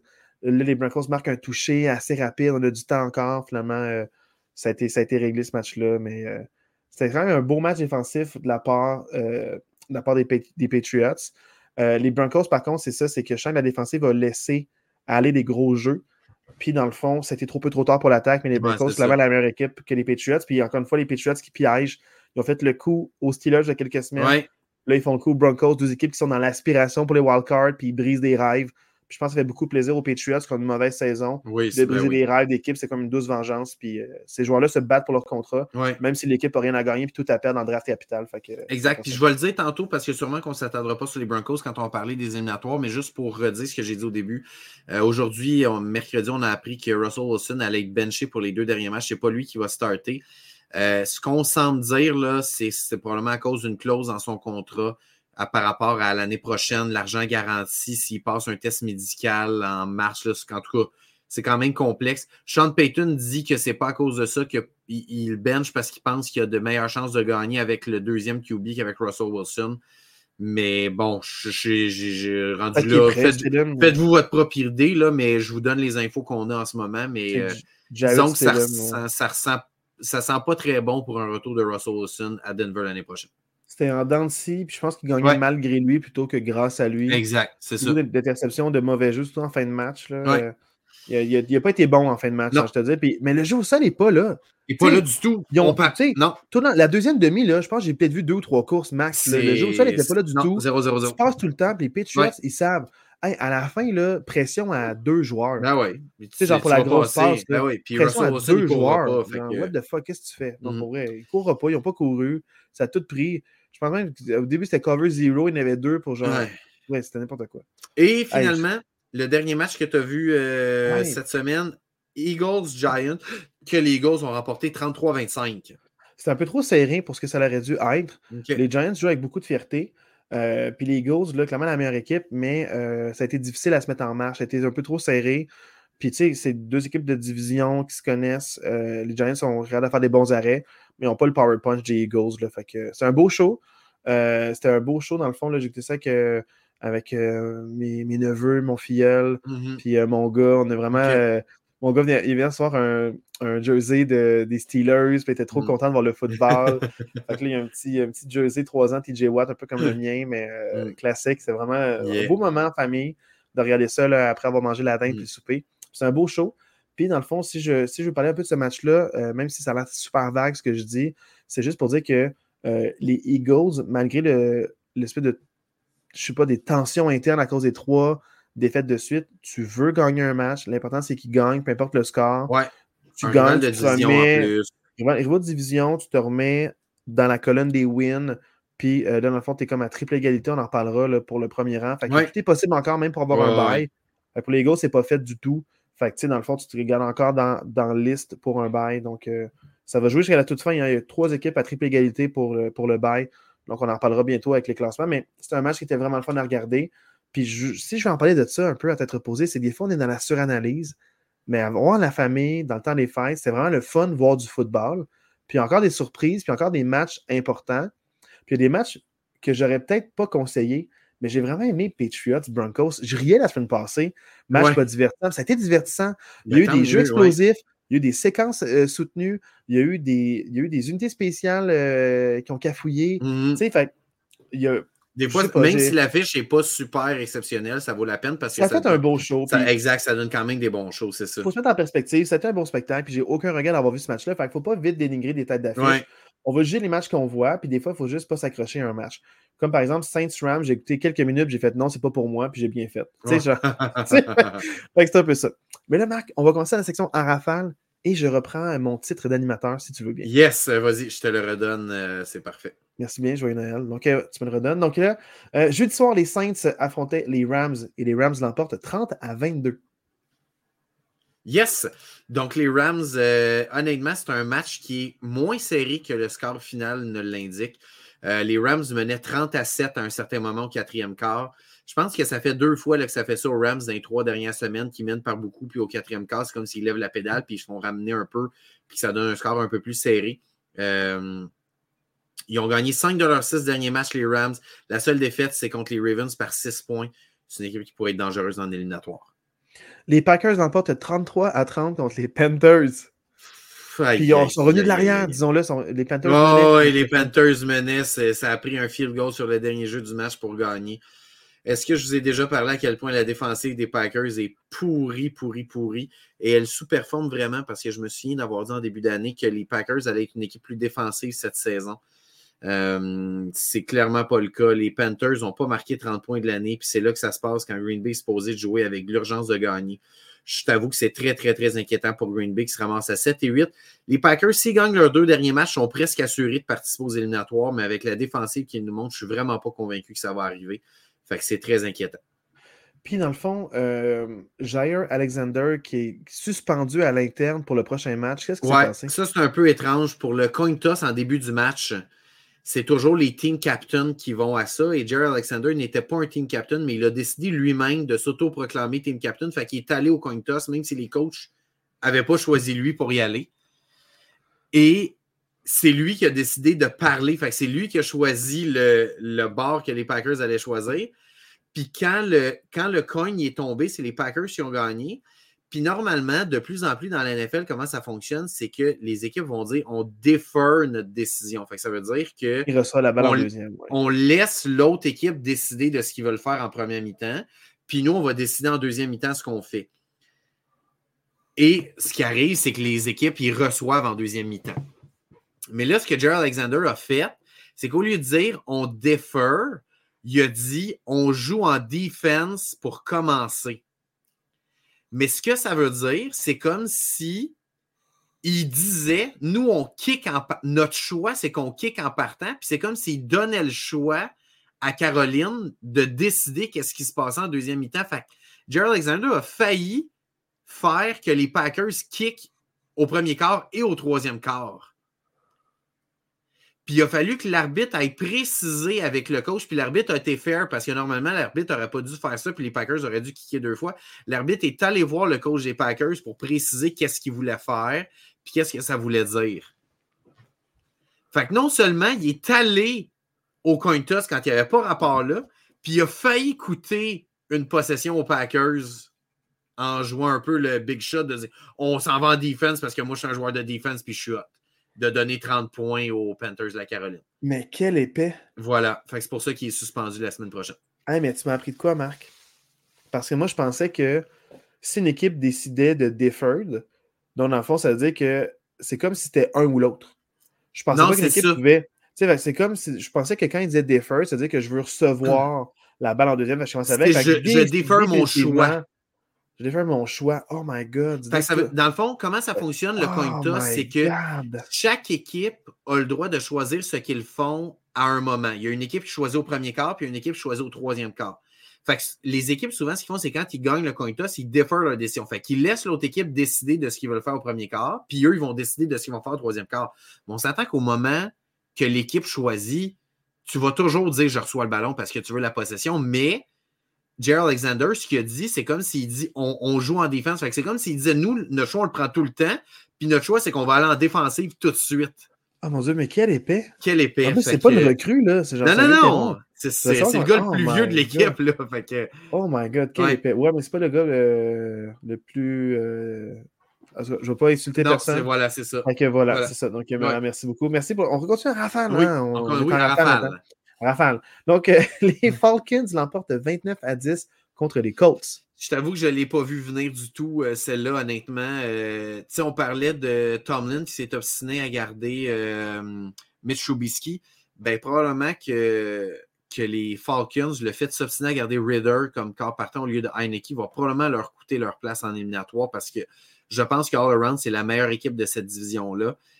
Puis je pense que s'il avait décidé de starter une équipe plus tôt dans cette saison-là, probablement qu'il aurait volé le spot des Buccaneers euh, à titre de champion de cette division-là. Bravo, euh, bravo à Heineke d'avoir, euh, comme l'année passée avec les, les, Commanders, qui a réussi à, tirer les marrons du feu, comme on dit. Donc, bravo. Il du bien, mais undrafted free agent, ça paraît mal. C'est ça, ça paraît mal. Puis tu vas prendre un gars que tu as drafté avant, c'est dommage pour lui, mais regarde, mm-hmm. tu sais, tu inverses, le rôle, l'autre est undrafted, puis tu sais, oui, exactement, clairement. Oh, c'est clairement meilleur qu'on en parle depuis l'an passé. On l'adore, ben on ne sait pas pourquoi il fait toujours benché, le mm-hmm. pauvre gars. Euh, les Browns l'emportent 36-22 contre les Texans. Moi, dans ce match-là, j'ai le goût de te parler des Jets. Pourquoi les Jets ne sont pas allés signer Joe Flacco? Comme ça fait pas de sens. il l'avait l'an passé. Il l'avait l'an passé. Ils, se sont appelés quand Rogers s'est blessé, ils se sont appelés les Jets ont dit Ah non, on n'a pas besoin de toi. Pour vrai, Joe Flacco serait avec les Jets, probablement que les Jets seraient en éliminatoire en ce moment. Joe Flacco, 368 verges encore. Amari Cooper, 265 verges. Ce gars-là, il était sur son divan. Bravo aux Browns qui n'ont pas abandonné malgré plusieurs blessures, malgré, je pense qu'ils sont rendus, je pense que Joe Flacco, c'est leur cinquième corps arrière qui se lit cette année. Participe aux éliminatoires, puis ça va être une équipe qui va être dure à battre. C'est une défaite difficile pour les Texans pour le portrait éliminatoire qui souhaite vraiment le retour de CJ Stroud les Jets, il y avait Joe Flacco l'an passé, ils l'ont mal utilisé. Fait ça veut dire à quel point l'organisation ne va pas bien les Jets. Ah, c'est ça, exact. Il y a des problèmes plus graves que juste oh, le talent sur le terrain, euh, malheureusement. Euh, les Lions l'emportent 30 à 24 contre les Vikings. Ouais, défaite qui fait mal aux Vikings, qui glissent sous la barre des 500 et qui perdent aussi TJ Hawkinson pour le reste de la saison, ce qui fait très, très mal. Euh, Minnesota termine avec juste 17 verges au sol. Oui, oui, 17 verges au sol dans le match. La défense des Lions s'est aussi levée avec quatre interceptions. Je t'avoue qu'avec ça, 17 verges au sol et quatre interceptions, je ne comprends même pas comment le match peut être serré comme ça 30 à 24. On ne l'a pas vu, on ne sait pas. mais euh, des fois, c'est euh, un problème de coaching ou d'exécution, malheureusement. Euh, les Jets l'emportent 30 à 28 contre les Commanders. Les Jets, juste vous dire, là, il restait une minute à faire au troisième quart et les Jets menaient 27 à 7 puis ça s'est fini 30 à 28. C'est deux équipes vraiment qui ont des saisons pathétiques. C'est vraiment dommage pour ces deux équipes-là. Qu'en début de saison, je me souviens quand on avait fait nos analyses, c'est deux équipes qu'on voyait, euh, qu'on voyait avec un potentiel, puis ça ne s'est pas matérialisé. C'est dommage. Vente de feu des Commanders, puis euh, ben, les Jets, euh, on sait ce qui est passé. Leur saison s'est terminée après deux snaps. Les Seahawks l'emportent 20 à 17 contre les Titans. Le, score paraît mal, encore une fois, contre une équipe à 5 victoires, mais les Titans, ce n'est pas une équipe typique à 5 victoires. Je considère que les Titans sont plus compétitifs qu'ils le laissent paraître. Les Seahawks ont eu besoin d'un toucher sur leur dernière séquence, puis ils sont allés le faire. Match très serré, match défensif, c'est vraiment une victoire importante pour Seattle dans la course aux éliminatoires dans la NFC. Les Buccaneers l'emportent 30 à 12 contre les Jaguars. Tampa Bay m'impressionne beaucoup. C'est vraiment une victoire impressionnante, ce 30 à 12 contre les Jaguars. Là. Ils viennent de gagner 4 matchs de suite.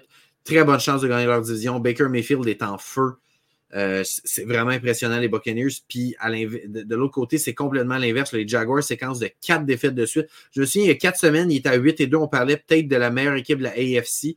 Puis là, tu as quatre défaites de suite. J'ai aucune idée, cette équipe-là s'en va où. Je puis ils n'ont pas de grosses blessures pour justifier non, ça. Non, non, il n'y a, euh, rien, y a, rien qui justifie ça. Je me demande même s'ils vont gagner la division, puis je me demande aussi, ils vont peut-être même pas participer aux éliminatoires. Pour vrai, je ne comprends pas du tout ce qui se passe avec les Jaguars. On va parler de la triple égalité à 8 et 6 bientôt. Là. À 8 et 7, en fait. Euh, ouais. Là, dans le fond, les euh, Cardinals contre les Bears et les Bears l'emportent 27 à 16. Les, honnêtement, les Bears, ils n'abandonnent pas, puis ils font pas trop bruit, on n'en parle jamais, mais les Bears, ils ont quand même une saison à 6 victoires. C'est une équipe qui paraît vraiment mieux que l'année passée. Je trouve qu'ils s'en vont dans la bonne direction. Euh, Justin Fields, je ne suis pas certain que c'est le quart d'avenir, mais je trouve qu'en tant qu'équipe, cette équipe-là fait des progrès. Je trouve ça beau à voir.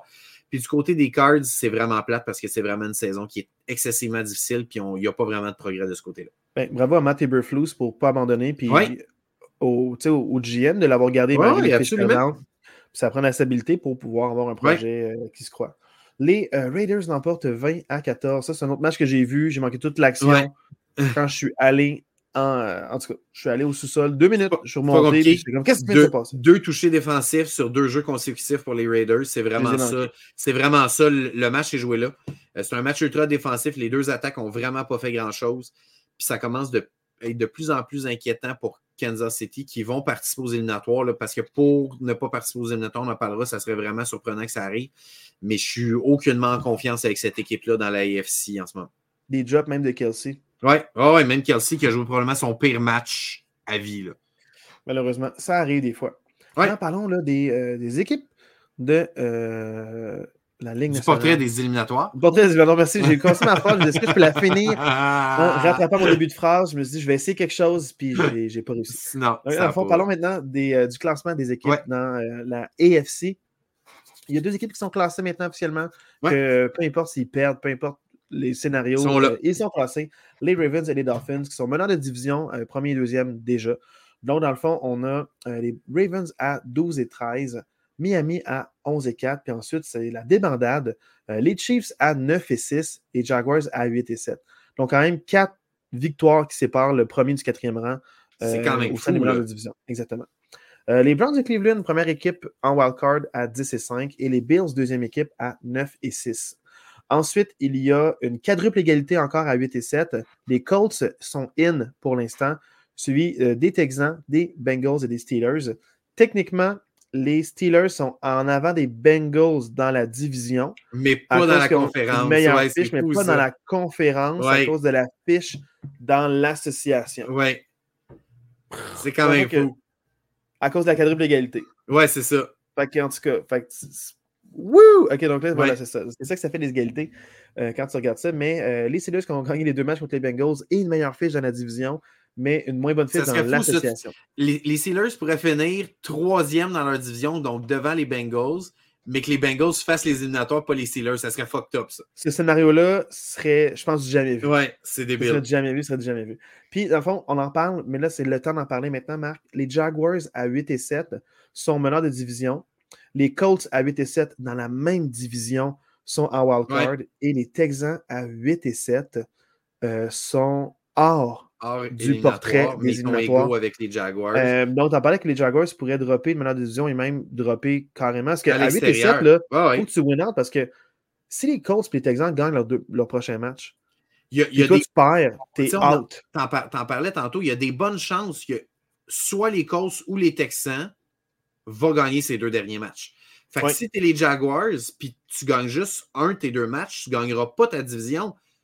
Puis non seulement tu ne gagneras pas ta division, mais à neuf victoires, probablement que tu ne classeras pas comme wildcard. Fait que si tu es les Jaguars, tu n'as pas le choix de win out pour participer aux éliminatoires.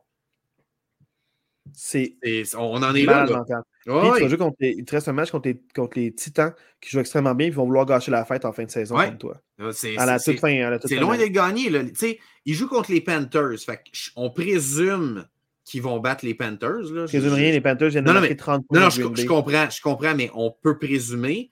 Mais euh, les, Titans sont loin d'être battus la dernière semaine. Tu n'as pas le choix, les Jaguars, tu n'as pas le choix de win up. Will, Levis qui, fait, qui paraît extrêmement bien, puis euh, euh, il joue bien en ce moment. Là, dans le fond, c'est sûr que là, dans le fond, on pourrait parler un peu des Bengals qui vont l'avoir difficile parce qu'ils vont jouer, dans le fond, contre, je pense, les Browns et. Browns et Chiefs. Browns et Chiefs. Les Bengals, c'est difficile.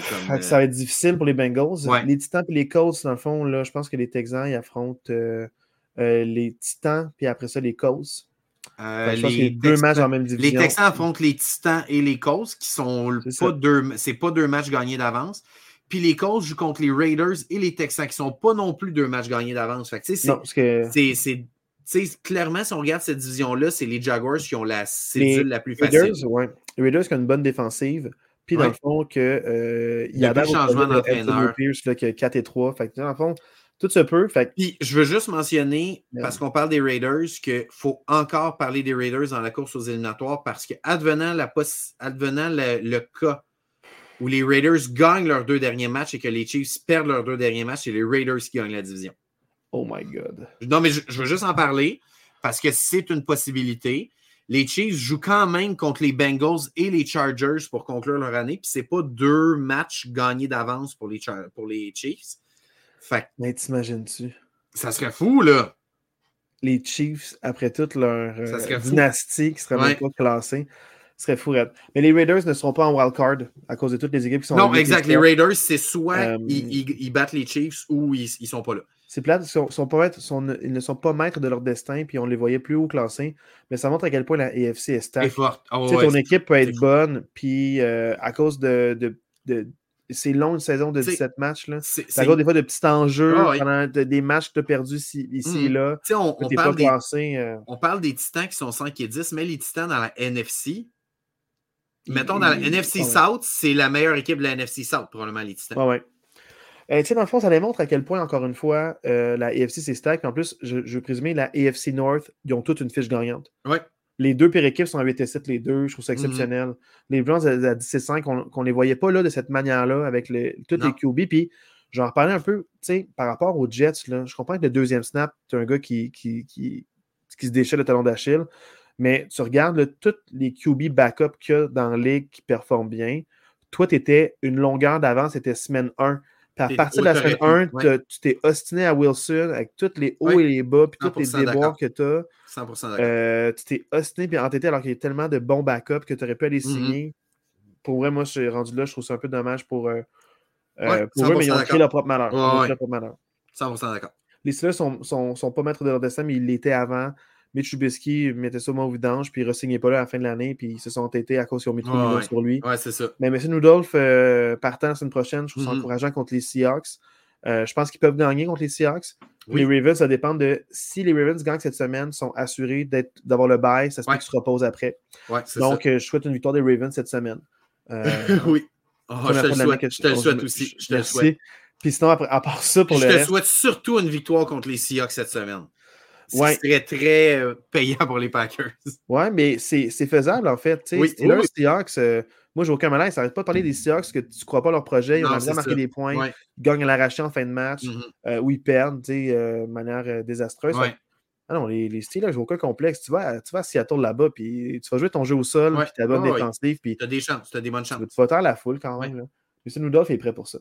Maintenant, parlons des matchs, euh, pas des matchs, mais des équipes de la NFC, du classement.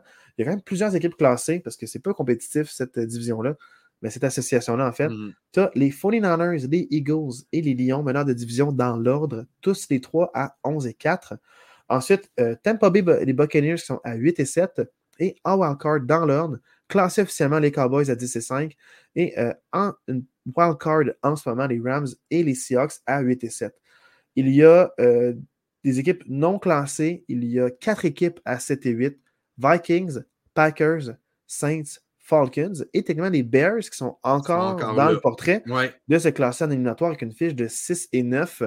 tes trois matchs en bas de 500, puis tu as quand même une chance de te classer. On voit à quel point la NFC, tu es là. C'est ça, voilà. Les équipes à 7 et 8 n'ont plus de chance. Puis toi, tu es à 6 et 9, puis tu as encore une possibilité de te classer. Mm-hmm. Euh, exceptionnel comme NFC. Voilà. Marc, par moi d'abord des meneurs de division 49ers, Eagles, puis Lions. Euh, ben, tu sais, les Lions et les 49ers, c'est joué, ils vont gagner leur division. Les Eagles, c'est encore à jouer avec les Cowboys, quoique c'est de plus en plus euh, assuré qu'ils vont gagner leur division avec la défaite des Cowboys cette semaine. Mais, tu sais, c'est. Les 49ers, clairement, c'est la meilleure équipe de cette division-là, mais autant les Eagles, les Lions et les Cowboys, moi, j'ai beaucoup de questionnements sur ces équipes-là. Je trouve que dernièrement, ils ont eu des performances en dessous de, des standards qui avaient établis, des, attentes, puis des standards qui avaient établis en début de saison.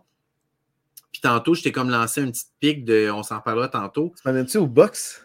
Non. Ben oui, non, pour moi, c'est pas les box. Pour moi, l'équipe qui pique au bon moment, les Rams. Qui va être à surveiller, c'est vraiment les Rams. Moi, je, mm-hmm. je, ne veux pas être l'équipe qui va affronter les Rams en éliminatoire. C'est une équipe qui a gagné le Super Bowl il n'y a pas si longtemps que ça.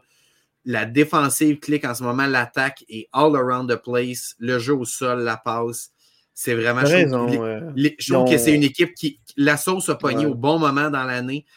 Puis, tu sais, je le disais tantôt, ils ont gagné 5 de leurs 6 derniers matchs. La seule défaite, c'est contre les Ravens qui ont perdu par 6 points. Ça a été un match ultra serré je, pense vraiment que les Rams peuvent causer une surprise dans une NFC très ouverte cette année. Surtout, tu sais, t'en parles, parce que tu sais, des victoires puis des fiches, c'est glamour. Mais quand tu regardes les Rams plus en détail, tu as euh, Stafford qui est un excellent corps arrière. Euh, dans l'ordre des receveurs, tu as Cup, Nakua, Robinson. On a vu Robinson qui n'est pas Allen Robinson. Euh, c'est un une jeune recrue qui performe extrêmement bien et qui a beaucoup de bonnes verges. Euh, Tyler Higby qui, est toujours pertinent. Ouais. Euh, puis dans le fond, maintenant, tu as un bon jeu au sol avec euh, ton gars, comment il s'appelle? Williams, Kyron Williams. Kyron Williams. dans le fond, tu as une bonne défensive. Tu as trois bonnes options par la passe comme receveur de, comme de passe. Tu as un bon tight end, bloqueur et aussi qui peut capter des ballons importants. Tu as un bon porteur de ballon. Et qu'est-ce que tu veux de plus? Tu as, la mm-hmm. recette. Ouais. McVeigh qui l'a fait qui un bon coach. Fait que tu as raison, faut pas les prendre, euh, faut pas les prendre à la légère, clique au bon moment, puis faut pas les laisser pour compte. Euh, tu as tout à fait raison. Puis tu sais, man, c'est techniquement, les Rams, si ça bouge pas, ça peut bouger. Puis tu vois, à Détroit, Détroit, tu veux-tu pas affronter eux autres comme premier tour? Je, sais, comme premier tour, si tu veux pas eux autres? Si je suis Détroit, j'aime mieux affronter les Cowboys qu'affronter les Rams en partant. Moi aussi. Ouais, ouais, ouais, moi aussi. Je suis très honnête, là, j'aime mieux affronter les Cowboys. puis, tu sais, Buccaneers ne font pas beaucoup de bruit à cause de la fiche, mais tu sais, que tu parles d'équipe qui clique au bon moment. Eux autres aussi. Eux, autres aussi, là, le jeu au sol performe, les blocs, par la passe, ils ont tous les outils. Euh, Baker Mayfield, là, maintenant, est de plus en plus, euh, on dirait, habitué au livre de jeu. N'oublie pas que c'est nouveau dans ce système-là. Je peux comprendre qu'il y aura des hauts, des bas début de saison. Mm-hmm. Euh, les, les, recrues prennent leur place, les vétérans qui doivent être tassés sont tassés, les blessés se blessent. Fait, au final, maintenant, tu as le corps de ton groupe établi. Fait que, c'est les Buccaneers, il ne faut pas les compter out. Moi, je suis quand même. Euh, quatre victoires ça, ne sera pas une victoire facile contre les Bucks. Quatre victoires de suite pour les Bucks. Euh, comme on dit, c'est une autre équipe qui clique au bon moment, contrairement justement à, des Lions, des Cowboys et des Eagles qui se cherchent depuis plusieurs semaines. Oui, puis dans le dernier mois, c'est extrêmement difficile pour eux. Puis, tu sais, le, le football de décembre va être important parce qu'il fait froid, tu es fatigué, tu es amoché, puis c'est là que tu vois les bonnes équipes qui ont une chance d'aller plus loin. Mm. Les équipes qui cliquent en décembre, c'est comme OK, we're on the go. Euh, puis moi, j'ai peur un peu, tu sais, si je reviens un peu aux Bills, moi, j'ai juste peur qu'ils manquent de gaz parce que ça fait genre un mois et demi. Ils sont, en... Ouais, sont en must-win? Est-ce qu'ils vont trop relaxer? Est-ce que ça va, ça va continuer de cliquer? Je me demande un peu pour les Bills. C'est un peu ça aussi. Les équipes qui cliquent depuis un mois, un mois et demi, comme les Rams, comme les Bucks, est-ce qu'ils vont manquer de gaz ou ils vont mhm. continuer? Fait ça, il y a trois équipes dans cette situation-là en ce moment. Exact. Puis dans la NFC, juste pour conclure, dans le fond, les enjeux en ce moment, moi je pense que les Rams, même s'ils ne sont pas officiellement classés, moi je vois difficilement les Rams se faire tasser de là. Moi je pense que les Rams vont être là. Les Buccaneers jouent un gros match en fin de semaine contre les Saints qui va probablement décider de qui va gagner la division. Puis tu as le dernier spot de wildcard qui est les Seahawks qui est encore up to grab. Est-ce que ça va être les Seahawks, les Vikings ou les Packers? Donc, à voir laquelle de ces trois équipes-là va, passer en éliminatoire. Ouais, les Vikings sont opportunistes, mais ils ne sont pas bons. Non, c'est ça. Mais en fait, peu importe, très euh, franchement, peu importe laquelle des trois classes, que ce soit Seahawks, Vikings ou Packers, c'est une équipe qui n'a pas d'affaires en éliminatoire qui va se classer. Je suis très honnête. même si les Packers, c'est mon équipe, il n'y a aucune de ces trois équipes-là qui devrait participer aux éliminatoires. Mais à cause de la faiblesse de la NFC, ben, il y a une de ces trois-là qui va passer. Dommage, parce que dans AFC, il y a tellement d'équipes qui ne se classeront pas que, qui auraient pu faire du bruit et qu'ils sont le niveau pour être mhm. compétitifs. C'est clairement, Bengals, Steelers, même Raiders sont meilleurs que Seahawks, Vikings, Packers. Là. Ouais, puis Broncos, ça dépend quelle version de Broncos on a. Mais ils ont une défensive exceptionnelle qui fait beaucoup de revirements. Ouais. Fait que tu sais, il n'y a, pas beaucoup de ticounes. Non, non, non. non, non. beaucoup de ticounes. Eh là là, puis voir les Patriots en bas fond, euh, c'est une petite joie que je vis. Ouais. Voilà. Euh, des, des, 25 dernières années. là, maintenant, euh, parlons des matchs à venir la semaine prochaine. On est rendu là, Marc. Oui. Jeudi soir, Jets Brown. On dirait, c'est une belle, une belle plage pour les Browns, ça? Ben, pour vrai, les Browns, c'est parfait. Tu ne donnes pas trop de temps aux Jets pour se préparer. Moi, je trouve que pour les Browns, c'est vraiment l'idéal. Tu joues à domicile jeudi soir. Ça va te donner une plus longue semaine de te préparer pour la dernière semaine avec une victoire. En plus, ils assurent leur place en éliminatoire. Moi, je trouve que c'est euh, idéal pour les Browns. Je ne serais, pas surpris que ce soit un, massacre, ce match-là. Là, euh. Ouais, ben, je pense que oui. Ouais. Samedi 20h, on a rendu quelle date samedi? Euh, samedi le 30. Le 30. Samedi le 30. Oh là là là là. le 30. Il n'y a pas de match du lundi soir la semaine prochaine, mais il y a un match du samedi soir. C'est ça, samedi soir, 20h. Lyon contre Cowboys. Ça, c'est un beau match. Belle affiche. Peut-être un preview euh, des éliminatoires dans la NFC. Les Cowboys qui ont une cédule tough là, dernièrement. Ils ont affronté les Dolphins, ils ont affronté les Eagles, ils ont affronté les 49ers, puis là, ils affrontent les Lions. Euh, vraiment, une deuxième moitié de calendrier très difficile pour les Cowboys. Ouais. Mais il euh, faut, faut, qu'ils en gagnent au moins un, parce que là, ils ont perdu contre toutes ces équipes-là faut, faut, faut que les Cowboys puis tu vas être vraiment sérieux, faut, faut, que tu gagnes contre les Lions à domicile. Tu peux pas laisser ça échapper. Puis d'un autre côté, les Lions, ben, même si tu as gagné ta division, tu as encore une chance de finir premier puis d'espérer avoir le bail. c'est quand même. quand même important pour les Lions aussi. Fait que c'est un match avec des gros enjeux pour les deux équipes. C'est un match à voir. Les Dolphins contre les Ravens dimanche à 13h. Oui, donc euh, les Ravens assurent le premier rang de la AFC avec une victoire, puis les Dolphins gagnent leur division avec une victoire et peuvent encore espérer gagner la AFC. Fait que c'est un match avec beaucoup d'enjeux. C'est les deux, selon les, les fiches, et les deux meilleures équipes de la AFC. Match vraiment intéressant. Patriot Bills. Oui, les Bills peuvent encore espérer gagner leur division, euh, je le disais juste avant. Fait que si les Bills gagnent et que les euh, Dolphins perdent contre les Ravens, ben, on va avoir un enjeu de la dernière semaine. Euh, mais c'est un match piège. Les, Patriots, tu le disais tantôt, se font un malin plaisir de piéger les équipes qui, qui, se battent. Fait que c'est un match à ne pas échapper pour les Bills. Falcons Bears. Ouais, ben c'est sûr qu'avec les autres matchs, il y a moins d'enjeux. Euh, mais c'est quand même deux équipes, comme tu disais, qui sont encore en vie dans la course de la NFC. Fait qu'on ne sait jamais. Euh, l'équipe qui gagne peut encore espérer participer aux éliminatoires. Euh, Titan Texan. Ouais, ben euh, les Texans qui risquent de retrouver CJ Stroud, les Titans qui est une équipe difficile à battre, ça peut donner un bon match. Puis les Texans, tu n'as pas le choix de gagner, tu n'as pas le choix de win out si tu veux participer aux éliminatoires. Raiders Colts. Ouais, ben les deux équipes qui ont encore une chance de gagner leur division, on parlait des, enjeux tantôt. Fait que c'est un match qui peut vraiment être haut en couleur. Puis c'est, vraiment une affiche intéressante, moi, je trouve, à ce stade de l'année. Panthers, Jaguars. Ouais, ben les Jaguars, euh, tu n'as pas le choix. Là. On en parlait tantôt. Tu n'as pas le choix de win out. Euh, tu ne peux pas l'échapper. Fait que euh, voilà. Donc les Jaguars à domicile, tu n'as pas le choix de, te ramener sur une victoire. Rams, Giants. Donc les Rams, même s'ils jouent contre les Giants, qui peuvent être une équipe plus coriace qu'ils ne le laissent entendre, ben, les Rams peuvent assurer leur place en éliminatoire avec cette victoire-là, puis une défaite de Seattle. Donc, ça serait, ça serait important pour les Rams de faire ça cette semaine. Cardinals, Eagles. Eagles euh, gagnent leur division avec une victoire plus une défaite de Dallas. Donc, euh, c'est important ce match-là contre les Cards. Tu ne veux pas l'échapper, tu es à domicile. Là, tu, as gagné cette semaine. Tu veux faire une séquence de victoire. Euh, Saints Buccaneers. Ouais, donc les Bucks gagnent leur division s'ils gagnent ce match-là. Puis les Saints se gardent en vie s'ils gagnent. Donc les Saints, c'est vraiment un match important pour cette division-là. Ça va être, je pense que ça va être un match à regarder. 49ers Commanders. Les 49ers n'échapperont pas ce match-là contre les Commanders. Ça sent, ça sent la correction.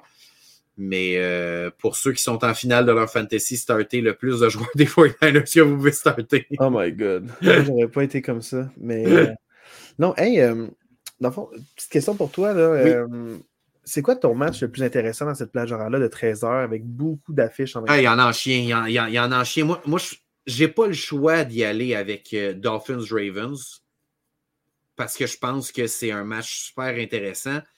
Mais d'un autre côté, si je veux vraiment un. à, cause de l'enjeu, j'ai les Dolphins-Ravens, mais si je veux un spectacle, moi, j'aime beaucoup l'affiche Raiders-Colts. Honnêtement, l'affiche Raiders-Colts, c'est vraiment intéressante.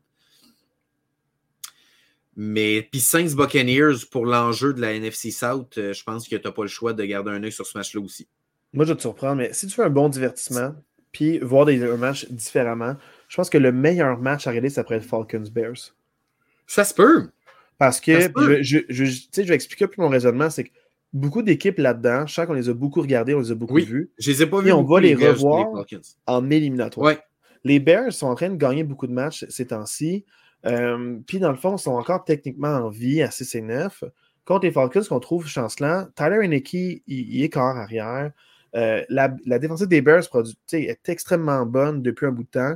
Enfin, je me demande quel genre de, Bears on a, quel genre de Falcons on a. Je trouve que pour un terme de deux équipes qui sont fiches similaires, euh, encore une fois dans la course, mais pas dans le portrait, je sens que ça peut être plus intéressant à regarder ce match-là que d'autres matchs d'équipe que peut-être qu'ils ont moins le sentiment d'urgence. Je comprends ce que tu veux dire. peut-être que l'enjeu pour nous en tant que spectateurs puis partisans est important, mais pour les joueurs, c'est les matchs, c'est les joueurs qu'on va revoir. je pense que c'est deux équipes qu'il ne reste plus beaucoup d'occasions pour regarder. Je pense que Falcons-Bears peut être très révélateur. Parce que si les Falcons gagnent sont à 8 et 8, là, on parle de eux de Oh, ils ont une chance dans la division? Peut-être, oui. mais si jamais les, les Bears n'en pas, sont 7 et 9, comme les Bears, euh, ils, ont comme un premier choix peut-être à cause des Panthers.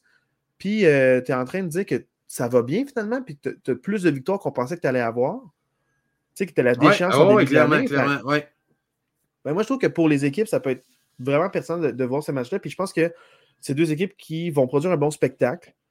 Euh, Fait tu sais, en termes de spectacle et qualité de jeu, d'équipes qui sont proches, je recommanderais ce match-là. Je, comprends ce que tu veux dire. Tant exemple, j'ai trop écouté cette division-là. Ouais, ouais, je vais pas être surpris. Est-ce que ça va être si divertissant? Non, ça te match à bas pointage. Jeu intelligent. Raiders Colts, c'est un peu la même affaire. On dirait les Colts jouent pas bien ces temps-ci. Les Raiders, ils jouent bien, mais c'est plus le jeu défensif. C'est pas beaucoup de jeux spectaculaires. non, c'est ça. Fait que c'est un match qui est divertissant, non. Ce qui est important, extrêmement important, oui. ce match-là. Je comprends, je comprends ta nuance. Ce qui fait, ce qui fait divertissant, je ne sais pas. Parce que moi, j'ai entendu un bruit comme ma femme tomber en haut. Oh, oh, Je Je sais pas si euh, est correct. On a texté en même temps. Mais on, va continuer le podcast quand même. à dimanche 16h, l'affiche euh, de 16h. Dimanche. ouais, dimanche 16h, là, il y a trois matchs, puis ça, c'est vraiment ça, c'est intéressant. Il y a tous des matchs que je trouve que c'est un bon spectacle. Euh, puis les trois, on ne se trompera pas. Enfin, ça, c'est un peu un match red zone, sauf pour moi, parce que mes le joue. Mais dimanche 16h, il y a Steelers contre Seahawks, deux équipes à 8 et 7 en plein dans la course. Oui, vraiment. Euh, affiche super intéressante deux équipes qui se battent pour le wild card, deux équipes qui ne peuvent pas l'échapper parce qu'en perdant, tu, limites beaucoup tes chances de participer aux éliminatoires. En fait, les Steelers perdent, c'est terminé. Les Seahawks perdent, c'est pas officiellement terminé, mais disons que tu diminues tes chances. C'est ça. Avec toutes les équipes à 7 et 8 qui risquent de gagner un match ou deux. Oui, c'est ça. Euh, il, faut, il faut que tu gagnes ce match-là. les deux équipes, c'est must-win. Je dois avoir un deuxième match de Mason Rudolph. Là, il n'y aura pas de surprise. Exact. Euh, qu'est-ce que ça va faire contre la, défensive des Seahawks à Seattle? Mm-hmm. Puis aussi, euh, tu sais, la défensive, il faut que tu feastes contre les Seahawks, on a besoin à la Clairement, clairement, ouais, euh, tu n'as pas le choix. Chargers contre Broncos, deux équipes avec des fiches perdantes, mais qui ont comme un renouveau peut-être. Ouais, deux équipes éliminées, deux équipes qui n'ont pas d'enjeu éliminatoire, mais tu parlais de spectacle tantôt. Moi, je pense que ça peut donner un bon spectacle, ce match-là. Les Chargers, nouvel entraîneur, les Broncos, là, ils vont avoir un nouveau corps arrière, qui ont eu quand même une deuxième moitié de saison vraiment intéressante. Fait que je pense que c'est un match qui peut être divertissant. Puis Bengals Chiefs. Oui, donc euh, comme on disait, les Bengals qui ont perdu la semaine passée, mais qui sont quand même sur une séquence intéressante, puis qui veulent garder leur chance de participer aux éliminatoires. Les Chiefs qui veulent euh, calmer certaines critiques. À domicile encore, tu n'as pas trop le choix de gagner ce match-là. parce que Les Bengals ont gagné souvent contre les Chiefs par le passé. Absolument. Euh, fait que tu sais, c'est pas un match à prendre dans la légère. Très franchement, les Chiefs, là, tu perds ce match-là tu ne veux pas arriver la dernière semaine avec la pression de gagner ton match pour participer aux éliminatoires. Là. Tu, veux, tu veux calmer les, critiques tout de suite. C'est un match, c'est un must-win des deux bars. C'est vraiment une affiche intéressante, ce Bengals Chiefs. Parce que si les Bengals gagnent, ils sont encore en plein dans la course à 9 et 7. Euh, fait que, ils ne sont pas éliminés, ils sont dans les wildcards encore. Euh, Mhm. euh, ben, ça- ils ont une chance au wildcard, en fait, de- devrais-je dire. Euh, les Chiefs, là, ça va pas bien. Puis contre les Bengals, que tu veux pas voir. Non, c'est ça. faut pas oublier qu'ils sont 0-5 dans la division, mais ils sont 8 et 2 à l'extérieur de la division. ouais. Ils sont extrêmement bons. Ouais. Puis les Chiefs, est-ce qu'ils ont la défensive pour arrêter ces Bengals-là, qui sont bons par la passe et par la Mhm. course? Euh, ça reste à voir, mais c'est un Ouais. match extrêmement divertissant. Et dimanche soir, euh, on a Packers-Vikings. Euh, Ouais, les deux équipes à donc, 7 et euh, 8. Exact. Comme on disait tantôt, l'équipe qui perd, c'est terminé. Puis l'équipe qui gagne se donne des bonnes chances de- de- d'aller chercher le, le dernier spot en wildcard. Donc, euh, donc, euh, donc voilà, c'est un match qui est. Est-ce que ça va être un match ultra divertissant? Je ne suis pas certain. Quoi, je pense qu'il va y avoir beaucoup de points sur le tableau. là. Très franchement, je m'attends à un autre euh, 33-30, là, quelque chose de ce genre-là. Ça va être un match serré.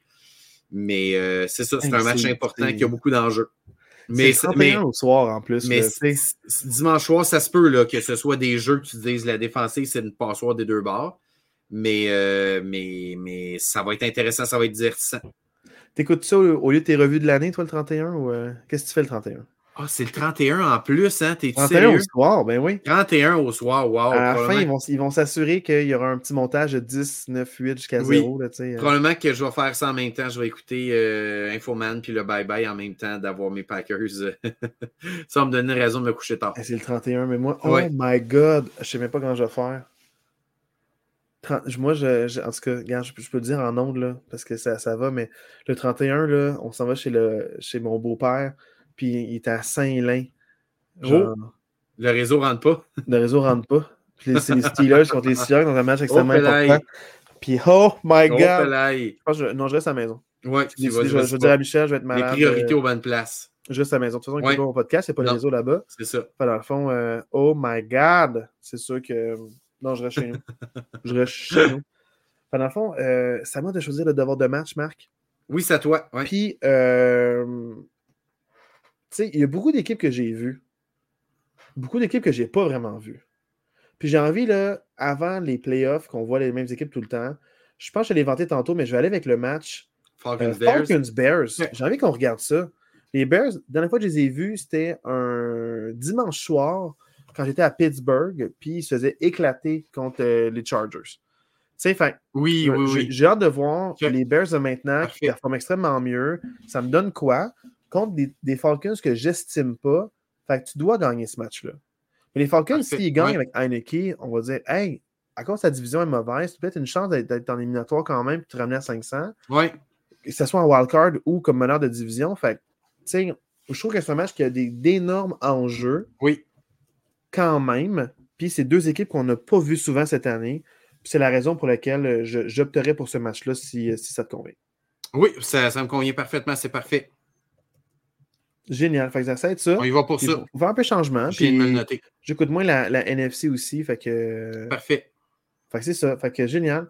Et puis, tu sais, c'est les matchs là, du 30 et du 31 au soir. Fait que, tu sais, passez une belle fin d'année. Oui, Mon message de la semaine passée euh, euh, reste le même. Là. Profitez du temps avec euh, vos amis. Voyez ceux que vous aimez, appelez-les. Euh, prenez leurs nouvelles, puis Voilà. jasez. euh, puis voyez du monde. Puis je vous souhaite vraiment là, de passer un bon temps des fêtes. euh, réparateur. Oui. Pensez à vous, dormez. Prenez une marche, lisez un livre, écoutez le podcast. Puis euh, voilà, c'est ça. Je vous souhaite un très bon temps des fêtes encore. Ça se termine bientôt. Ouais. Puis une très bonne année euh, 2024. Parce que quand on va se revoir, Marc, euh, pour le être prochain podcast, 2024, oui. c'est en 2024, Ouais. euh, le premier ou le 2. Fait qu'on se regarde, on Voilà. regardera ça pour que c'est quand on enregistre. On va être en 2024. Donc, euh, bonne fin d'année. Merci à Dualité. On est encore très reconnaissant pour ta musique d'intro et passez une belle fin de semaine de football. Yes, hey, ciao tout le monde.